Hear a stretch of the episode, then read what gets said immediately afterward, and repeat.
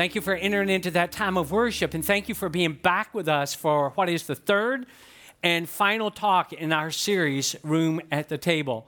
And I think what's going to happen in the next few moments is many of you who just thought, you know what, my role in evangelism uh, is not even a possibility. There's nothing that I could do. You maybe just uh, lack confidence in your ability uh, to be able to be a part of the process, to see people come to Jesus. And I think that for many of you, that is going to change today, even if you're like a newer Christian. And I'm like, hey, I'm just barely a Christian myself. How can I uh, be a part of people coming to Jesus? And I think you're going to be encouraged with this. And uh, week one, we took time to talk about how important that it is for you and I to become more like Jesus, how that we need to be his hands and how that we need to be his feet how that you and I need to have his heart, how that we need to have his backbone and, and be strong, how we need to have his spine, how we need to have his mouth and communicate. And then week two, last week, that's what we talked about. How do we com- communicate the gospel? How do we verbalize our faith? How do we put, um, and we, we did, did that with great detail. How do we really, and I walked you through, how can you just sort of take the message uh, of Jesus and how can you communicate that? And a lot of you took good notes on that because it just gave you some confidence that you can share your faith, that you can communicate the gospel, and that how God is able to use that to bring people uh, unto Himself. Now, as we wrap up uh, this today, we're going to make certain that our mission, our mission as a church and individually, that our mission is in alignment with the mission of Jesus. And His mission uh, thankfully, is exceedingly clear to us. And uh, here's a couple of verses I want you to see. I want you to note them down somewhere. You can go back and look at them later in greater detail.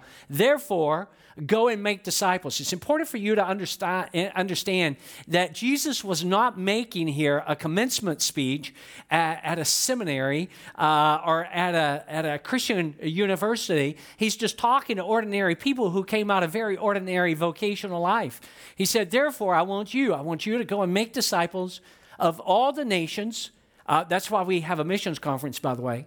Uh, baptizing them in the name of the Father and the Son and the Holy Spirit Teach these new disciples, these new believers, to obey all the commands I've given you. And be sure of this I'm with you while you're doing this. Uh, Jesus is saying, I'm going to be with you uh, every step of the way, even to the end of the age. So Jesus' mission is quite clear. What is his mission? Go and make disciples. Go and make disciples. And so it begs the question if that is the mission of Jesus, is that our church's mission? And it absolutely should be. Is it our own personal mission? And that should be as well. But sometimes, and we don't mean to go this direction, but just sometimes people in churches, and not necessarily you. I don't think uh, many of you would have this idea, but a lot of people think here's the mission of the church. The mission of the church is to focus on what my needs are. That is the mission of the church. The mission of the church is to feed me only, to encourage me, to help me, to care for me to the exclusion of most, and definitely the lost or the unchurched. It's basically carrying around this idea of what am I getting out of it? What's in it for me? And is that the mission of Jesus? That's not the mission of Jesus. Now, let me back up and say uh, should churches feed believers? Absolutely. That's a core value that we have at our church. That's something that is very, very important to me. That's why, as, a, um, as the pastor uh, who gets the opportunity and privilege from God to be able to just walk us through uh, the Bible week after week, it's why I love to be able to feed uh, those of you who are already Christians and try my best to do that, but also uh, to stimulate the thinking of people that may be far from God or not yet Christians Christians. So, is the church to feed believers? Absolutely. Should we encourage each other? Absolutely. The Bible deals with that in great detail. Should we help one another? Absolutely. And care for one another. Are all those things are important? All of those things are important, but they are not all exclusive. It's not like this is what we do and none other. And what is the mission of Jesus? And it really brings us back to the mammoth question is do lost people matter to us? We know that they matter to Jesus. But do lost people really matter to us? Is the mission of Jesus and the mission of the church also our own personal mission? And it absolutely should be. And one of the books that Lee Strobel has written, and some of you like, I don't even know Lee, Strobel. He wrote the book, I think it later became a movie, The Case for Christ, The Case for Easter. He's a former atheist. And in a book, one of the books that he's written, he mentions this He says a national survey by Barna Research found that one out of every four unchurched people, listen to this, one out of every four unchurched people would gladly attend church um, if a friend would only extend an invitation. One out of every four unchurched people would gladly attend church if a friend would only extend an invitation. Strobel goes on to say this means that on any given Sunday morning, millions of adults are sitting home because nobody took the simple step of asking them to attend a, a church service. So, previously, in the last two weeks, we have talked about uh, how do we become more like Jesus? We did that. I mentioned that in week one. How do we share the gospel? We've talked about that. Now, this morning, as we wrap up this series, we're going to turn our attention to uh, inviting unchurched friends, uh, inviting spiritually lost family members to gather with us at church. And if you and I are on a mission with Jesus, which his mission is clear, and if it's Jesus' mission, it's therefore his mission for his church to go and make disciples, then if you and I are on mission with Jesus, then it certainly helps to be part of a team. And I'll come back to that in just a couple of moments. You see, there are scores of people, and I want you to think within your own network. There's a score, there are scores of people who will simply not attend church unless they're invited by a friend, unless they're invited by a family member. I read this statistic not long ago, and it just grabs your attention when you hear it. That 75 to 90% of all the people in today's churches are there because a friend or a relative invited them. I want you to think about that is a huge number. That 75 to 90% of the people that are in churches today are there because a, fa- a family member or a friend invited them to attend. Now, I want you to just think about this for, for just a moment. Do you think that on average, unchurched people who have no connection, no affiliation, no friends, no family members uh, necessarily uh, inviting them, do you think that the average uh, unchurched family or person says, Well, here's what I'm going to do. Uh, as I go to bed Saturday evening, I'm going to set my clock to get up a little bit earlier than I typically would on a Sunday morning, and then we're going to get ready for church and we don't really have a church and we don't really know people that are connected to church. At least nobody's invited us to go to their church. And so here's what we're going to do. We're just going to get up and we're going to get in the car together and we're just going to drive around. And then here's what we're going to do. We're going to strike out looking for a church and then we're just going to show up somewhere. How many of you know most unchurched people are not thinking that way on saturday night? They just simply are not. Just think back to you and your own story and experience.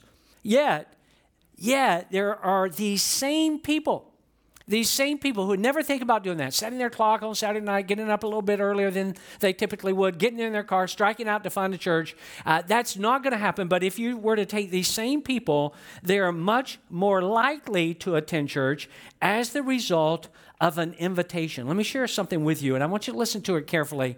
I can uh, read it better verbatim. I think I can communicate it more clearly than me trying to put this in my own words. More and more unbelievers first come to church because of relationships, not religion. And I think that's an important notation you and I need to make in our mind. More and more unbelievers, we're talking about unbelievers, first come to church because of relationships, not necessarily religion. They are most likely to adopt the beliefs and faith of their friends.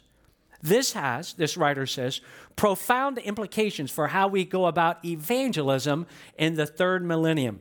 We have switched from the old way, which means that if you have been around church for quite a long time, you probably think the old way, and the old way is the old way. And you and I, who have been around church for a long, long time, we probably need to rethink the old way into the new way. We have switched from the old way when people came to church and then made friends to the new way when people make friends and then come to church. If this is so, what are the implications? And this is very important questions. If this is so, what are the implications for churches in which all the members are friends with one another, but not with outsiders? So it's, it's a shift. Oh, wait, when I grew up, guess what? People come to church and uh, they'd be attending church and then they'd make friends once they were a part of church. And that has shifted along with so many other things in society today. And now it has shifted to people come to church out of the network of friendships that they have. And this person begs the question if, if that is so, what are the implications if all we have in our lives are people uh, that are already Christians and we don't really have relationships with people that might be far from God? See, Christianity, when you really pause and think about it, has always been, in a real sense, an invitation dependent faith. Let me say that again. And I know that you're not going, ooh, like that's wonderful. I'm so happy to hear that. But it is so, so important. Christianity, when you really pause and think about it, has always been, in a real sense, an invitation dependent faith. And I want to show you just one example of this, just one example, and I'll mention maybe one other. But I love this verse out of John's gospel. It's a very short phrase out of John 1. It says that Andrew brought Simon to meet Jesus. It was an invitation from Andrew to bring Simon to meet Jesus. It all started with an invitation. Well, you keep reading through the Gospels, there are other examples. You read about how that Philip brings Nathanael to meet Jesus. And this, and again, this is mission critical, and this invitation style of evangelism has continued now for over 2,000 years. An invitation style of evangel- evangelism where friends are bringing friends to meet Jesus, where family members are bringing relatives to meet Jesus. Uh, Bob Russell, for many years, pastored a phenomenal church up in, up in Louisville, Kentucky. And in a book that he wrote, he, he says this He says, When your church adopts the come and see method or an invitational style method, suddenly every person who has a role in the church has a part in evangelism. The entire church is a body attempting together to be a place of evangelism. An evangelist is not just a preacher or even someone who brings his friend, but any person who has a part in making the church an inspiring place. And I want you to just think about that. That means on any given Sunday morning here, if you're engaged in some kind of ministry, no matter what you're doing, you are a part of the evangelism process of that church. And it starts early around here. It starts at 7 o'clock on Sunday morning, where numerous people come in. And we'd love to have you join our team, by the way, that gets everything ready uh, for the services that are going to happening, uh, that are going to be happening. And so it starts. And so uh, guys that are rolling out a tremendous amount of gear and cables and all kind of equipment and sound and lights and all of that. Every person that is a part of the tech team is a part of the evangelism process. Everybody that is getting the cafe set up so you can receive coffee and donuts. If if you do that, if you're a part of the cafe, you're a part of the evangelism evangelism process because I walk by the cafe and every now and then I just feel this sudden urgency to reach out and grab a donut. And I want it so badly, but I'm like, okay, I can't, I can't, I can't do that. But then I listen to our team is there, and nobody's saying like, here, take a donut. You know that? How many of you know that that sort of negatively affects the evangelism? Here, take take a donut for crying out loud. And and so uh, people that are in the cafe, uh, people that are meeting people at the door, our greeters, our ushers, the people at the information table, down in our whole kids wing, everybody there that is taking care of kids so that adults can be in here. And they're not just babysitting. If the child is old enough to be able to comprehend spiritual matters, they're talking to them about Jesus. They're walking them through lessons. They're helping while you're learning about God and I'm learning about God and we're learning about Jesus and the Bible. They're learning and they become a part of the evangelism process, even where parents, moms and dads, and grandparents can be in here and can hear the gospel. We all have a role to play. And so we're engaged in what is the mission of Jesus. And every person who's engaged has a part, a role to play in that. Now, before we're done with this talk in this series, I want to just quickly give you four thoughts about evangelism, about an invitation style evangelism. All right? And I want you to be sure you get them down. Just like last week when you got down, how do we present the gospel? How do we, how do we present the gospel? How do we initiate a conversation? How do we discern a person's? You'll remember that if you were here last week, discerns a person's a level of receptivity. At what level are they open? How do we explain the gospel? How do we ask them? Are they ready to pray and invite Christ to become the Savior and the leader of their life? We walk through that. Now, here's what I'm going to do. Uh, in pretty rapid fashion, I'm going to give you four principles or four considerations in invitation style evangelism. So I know it's redundant, and I'm being redundant here, not because I forgot I said this already, but because I want to emphasize the point. We started by talking about being more like Jesus his hands, his feet, his heart, his mouth, his backbone. Last week, we talked about communicating the gospel. How do we share our faith? How do we lay it out in such a succinct way that people can understand? Yeah, this is why God God created me. You remember that God created me to love me and to have a relationship with me because God loves me. He sent Jesus, and we walked through that. So I want to give you four thoughts around invitation style evangelism. This is when you're working on family members or friends to bring them to church. Principle number one be sure you get this. It's really important. Number one, never say no for anyone. And I'll explain. Never say no for anyone. When you search the New Testament, there were people who everyone seemed to give up on. They just wrote them off. But Jesus did not. Lots of people wrote off tax collectors and prostitutes and Samaritans and lepers and Gentiles and the likes. And yet Jesus refused to view them as lost causes. Jesus never looked at any, you check it out in his ministry. He never looked at people that he'd just say, you know what, there's absolutely no hope for them. In fact, he even goes into a graveyard where there's, there's out of control demoniac, and he doesn't even look at this guy as being beyond hope. So Jesus never gave up on anybody. And it's it's okay for us to just say, well, you know what? Um, I need to be honest with myself about this. And I would just say it's a good thing. I've asked myself this question many times Is there anyone in my orbit or your orbit, in your case, that you're tempted to give up on? Is there anybody in your world? Maybe it's somebody that just seems so, uh, so uh, far from God at work uh, by the way, let me just add this: you don't want to be a person that is always, uh, always involved in tension and uh, combative at work, because that is many times your platform to lead people to Jesus. Uh, and so you may have somebody at work, and you're like, never. Never, ever. Not a chance. They are so far from God. There's not a chance that they had ever come to faith. That person, that person is so deeply entrenched in their atheism or their agnosticism that there's no way. They, they even make fun of Christians. They make fun of God. They say things that no human being should ever say. And therefore, I, I, I think they're too far gone. Never say no for anybody. Well, I'm, I'm glad that I've asked myself that questions many times. And maybe you'd say, well, is there anybody in my world? Is there anybody in my orbit that I'm tempted to give up on? For me, that person, the one that stands out more so than any other person in my lifetime, was actually my own dad. My own dad. And I would communicate my faith. And it wasn't that dad was an atheist, he wasn't. And dad wasn't even an agnostic. Dad believed in God. He believed that Jesus was his son. He believed that the Bible was infallible. He just wasn't a Christian and didn't seem uh, interested in becoming a Christian.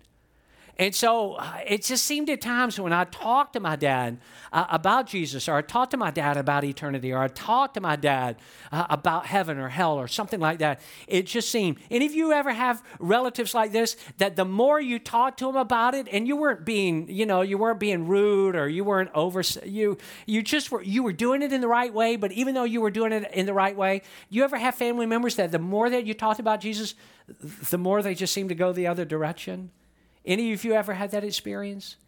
But I'm so glad that I didn't give up on my dad. I'm so glad when about three years ago that I was there. My cousin did the service. Dad wanted my cousin because he had come to faith in Christ. And um, dad didn't want me to have that responsibility. He's very proud of me and what I did and all of that. But he didn't, he made it very clear that he did not, whenever his funeral service would take place, me to do it uh, because he didn't want me to have that sort of emotional thing of doing it. So my cousin did the service.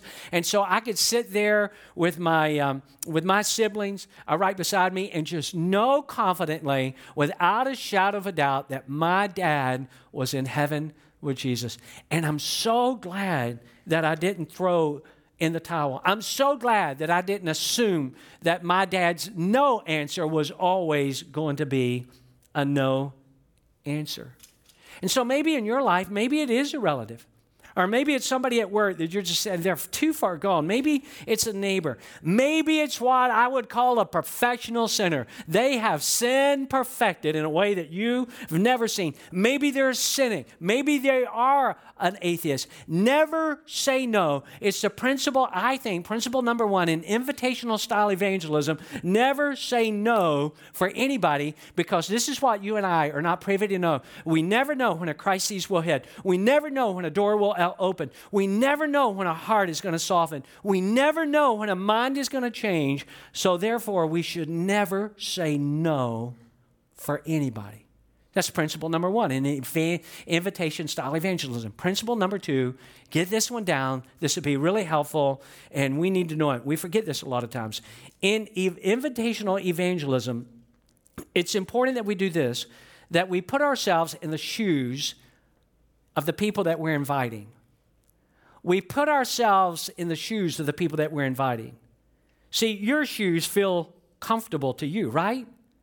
Wouldn't you just hate it if I said, hey, this uh, just to be different, here's what we're going to do. We want everybody, I want everybody at the end of the service, take off your shoes, bring them, put them up here on this area here, and I want you to go home with somebody else's shoes. You're like, not me, dude, I'm out of here.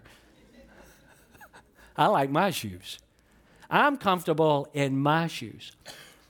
We moved back to Lakeland. A lot of you know I went to Southeastern University, graduated from there, and never thought we'd be back in Lakeland. But when we came back to Lakeland, uh, numerous years ago now, Audrey was only three years old. Well, after we had been here for several months, my brother and his family came down for a visit. Audrey, at that time, she's uh, about four, just turned four. And so my little nephew, her cousin, Brett, B R E T T, not Brent, Brett, uh, was the same age. So they'd come down for a weekend visit, and we had a great time, and we did some things. And so my brother and I, my brother Mike and I, were going to take uh, Audrey and his son Brett, and we were just going to go do some fun stuff with them. And my brother, Brett, real, real intelligent kid, my brother was so proud of how smart he was. Before we even leave the house, he says, I want you to see, Brett is so smart, I want you to just see how he can read. And uh, he said, whatever we have. And he reached and he found like a little takeout menu that was in his car, and he gave it over to Brett. And he said, Brett, read this. And and the little guy, the little guy, I was impressed. I mean, here he is, and he's not reading every word on this takeout menu, but he's reading several words. And uh, and, and my brother, you know what he's doing? He's showing off the intelligence of his kid, which is fine. I'm like, Audrey, we got to get you in some more reading classes or something. You know, I'm just, now I'm feeling that pressure. And, you know, he's reading all this stuff. So, uh, and he's proud. You can see my brother's proud. And then we go over to family fun center. We go back in the area where they take their shoes off and they check them in and they get out and they play and all of that. So we're getting ready. We're getting ready to leave. And so you turn in your, you know, your little tag, and they go and they have like a little, you know, container, and they walk over to Audrey, you know, and they are these your shoes? And she says she just nods her head, yeah, and she gets her shoes, so she's collecting the right shoes. Uh, I'm standing there watching all this play out. Uh, they take the little tag from my brother for his son, and they bring out another little container, and they hold this out to, to Brett, and they said, "Are are those your shoes?" He said, no. Now listen, I know that they're his shoes. I saw the kid wear them in the family fun center. But he's like, no. And his, his dad's like, Brett, those are your shoes. Those are your shoes. And uh, so we go, uh, you know, about our way. The kids put their shoes on. We're walking. I love this. I'll never forget this. We're walking across the parking lot, Family Fun Center, going to the car, and he's just walking along gingerly. And this is what he says, verbatim. He says, They don't feel like my shoes. And because my brother was being, you know, a little bragging, I just figured I'd have a little fun. I said, wow, that's amazing. The little knucklehead can read, but he can't recognize his own shoes. Wow, he is smart, Mike. And so we both got a laugh about that. But he was comfortable. Everybody is comfortable in their own shoes. See, a lot of us have been around church for so long that we forget what it's like to be a stranger to church. You just, if you've been here for some time, you just walk in, you know the drill. You know the drill. You know where you go for coffee. You know where you go for donuts. If you have kids, you know where you check them in. You know where the restrooms are. You know what theater. And a lot of people, we've been here so long that we forget what it's like to be in somebody else's shoes. And there's so many different practical things that we can do to help people that are that we're inviting to feel more comfortable and relaxed. If it's a person you say, well, hey, they're more inclined to, to come to church with me if I'd pick them up, then maybe that's the suggestion you want to make. Or maybe, hey, they wouldn't want me to pick them up. They're going to want to be, you know, in their own car where in case anything weird happens in church, they can pill out of here pretty quick. So I can at least meet them in the lobby and they can sit with me. Or maybe you'd say, hey, listen, uh, come to church. And afterwards, why don't we go out and have coffee together? Why don't we go out and have lunch together? And how many of you know if you invite somebody and, and uh, you take them to coffee afterwards or lunch afterwards, how many of you know who ought to pay in that scenario? You don't know? We need to buy. I'm, I'm worried about you guys right here, right now. Do you know who ought to, it ought to be you, right?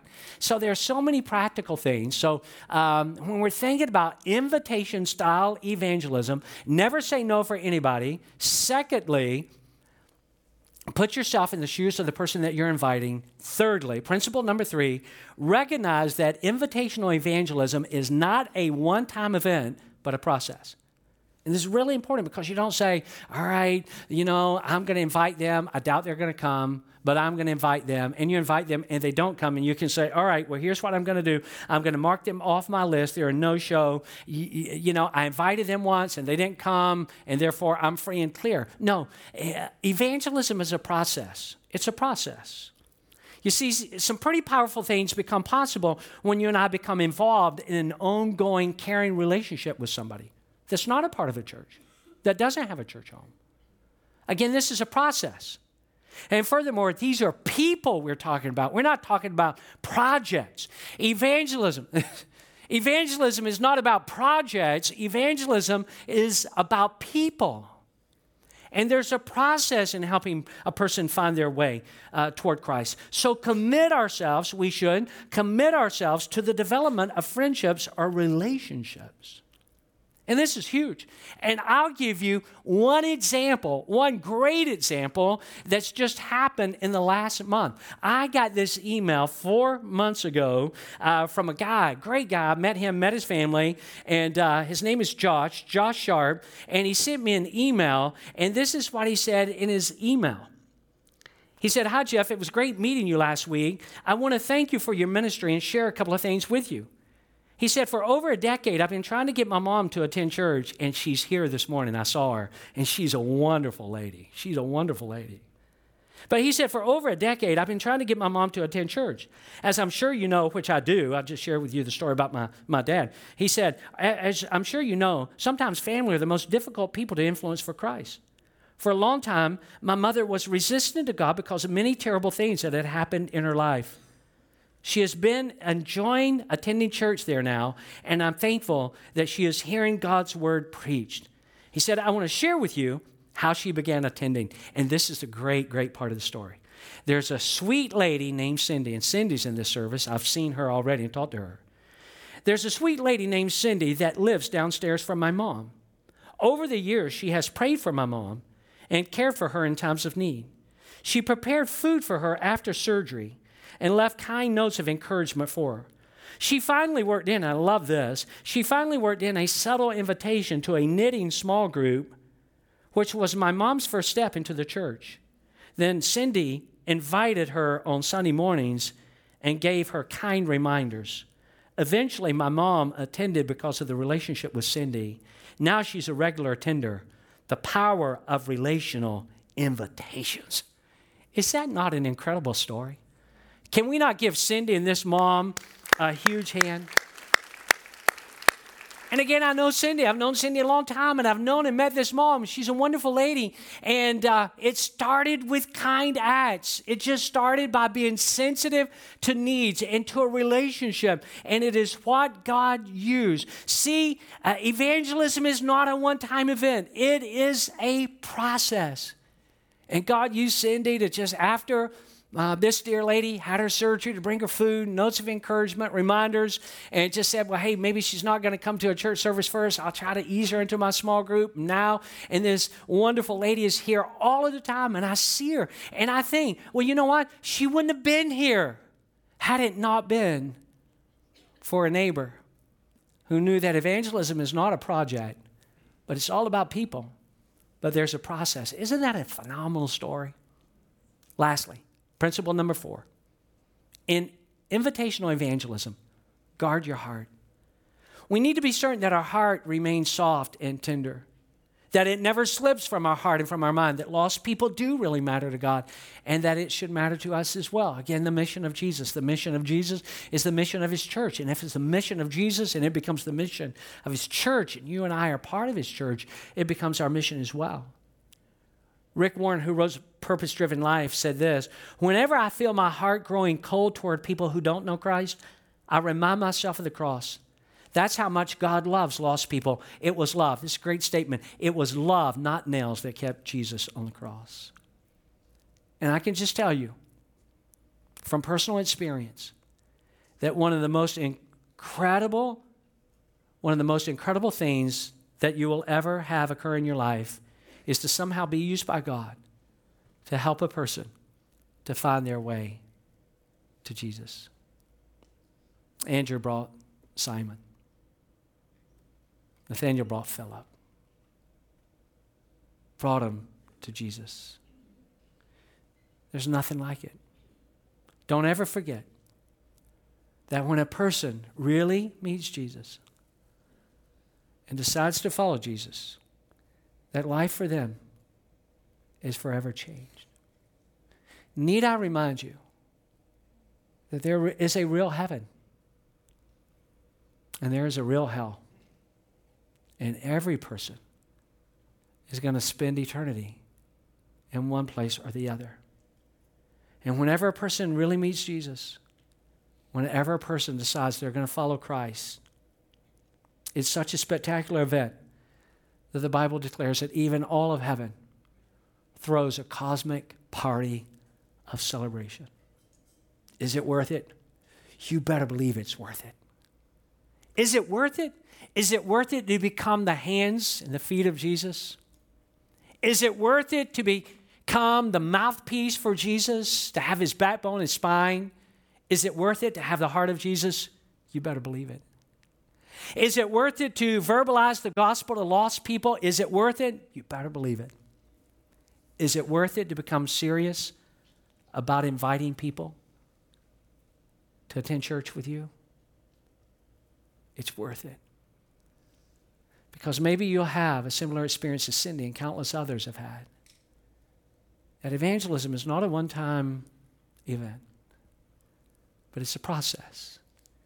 And we don't say no for anybody. And when we invite somebody, we stand in their shoes. And we think, what would it be like?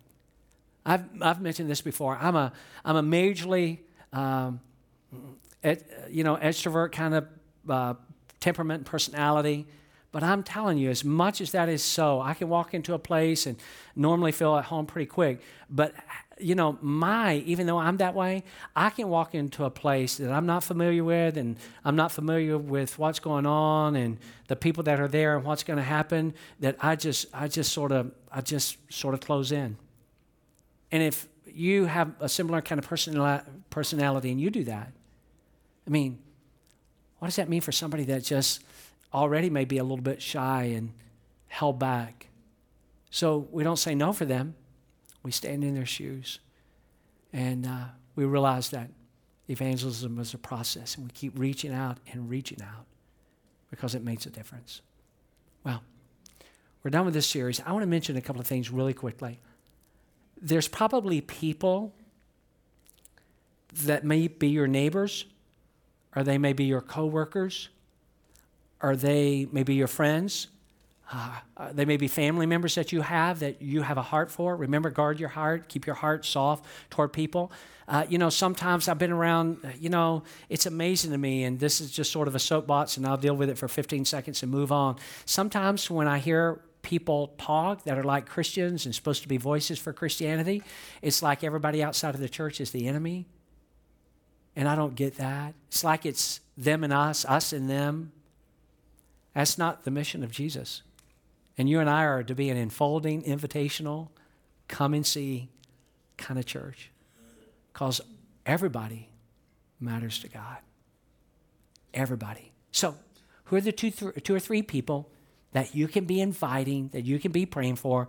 Write their name down. Two or three people And then you're going to pray like crazy for them. And prayer, there's power in prayer. There's power in prayer. And when I pray for people that are far from God, I pray that they'll become open. I pray that they'll be resistant. I pray that God will get their attention. I pray they'll be open, that if it's not me, that it will be somebody uh, that will just, you know, if I don't have the opportunity, I've got some relatives in other parts of town and I can talk to them about Christ, but I can't invite them to my church. And I say, God, put somebody in their path, you know, aunts and uncles and cousins that I'm praying for every single week.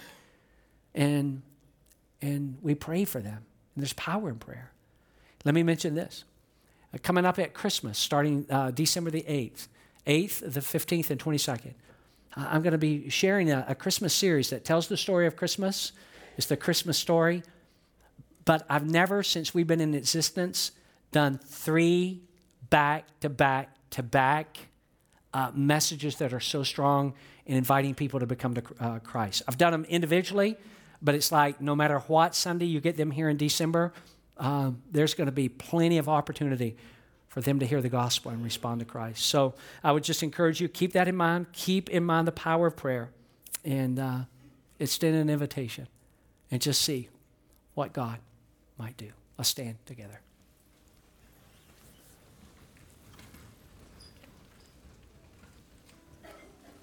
So if you're here today, and it would just be a shame that if we've talked about evangelism for three weeks now, that we would end this service and not give you an opportunity to become a Christian. So, would everybody bow their head? Would everybody close their eye? Close your eyes. And as your eyes are closed, maybe you're a person that you're far from God. Maybe you're a person that you don't even know what you believe. If somebody walked up to you, even right now, and just said, Do you believe in God? You'd say, Yes. You believe Jesus is his son? Yes. Are you a Christian? No.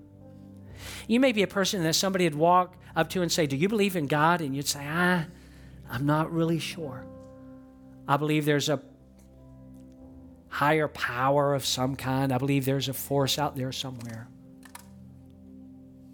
But I want you to know there's a God. It's personal. He's a person. He's not a force. He's not a wind. He's not a vapor. He's a person.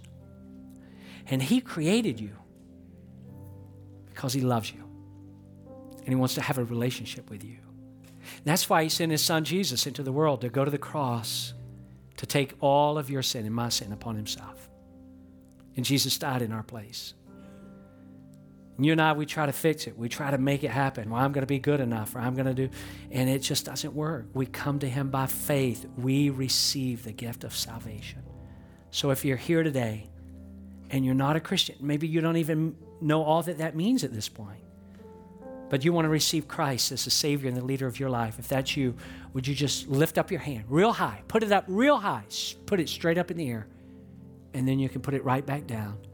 And in your heart, pray this prayer Jesus, come into my life. Jesus, forgive me of my sins.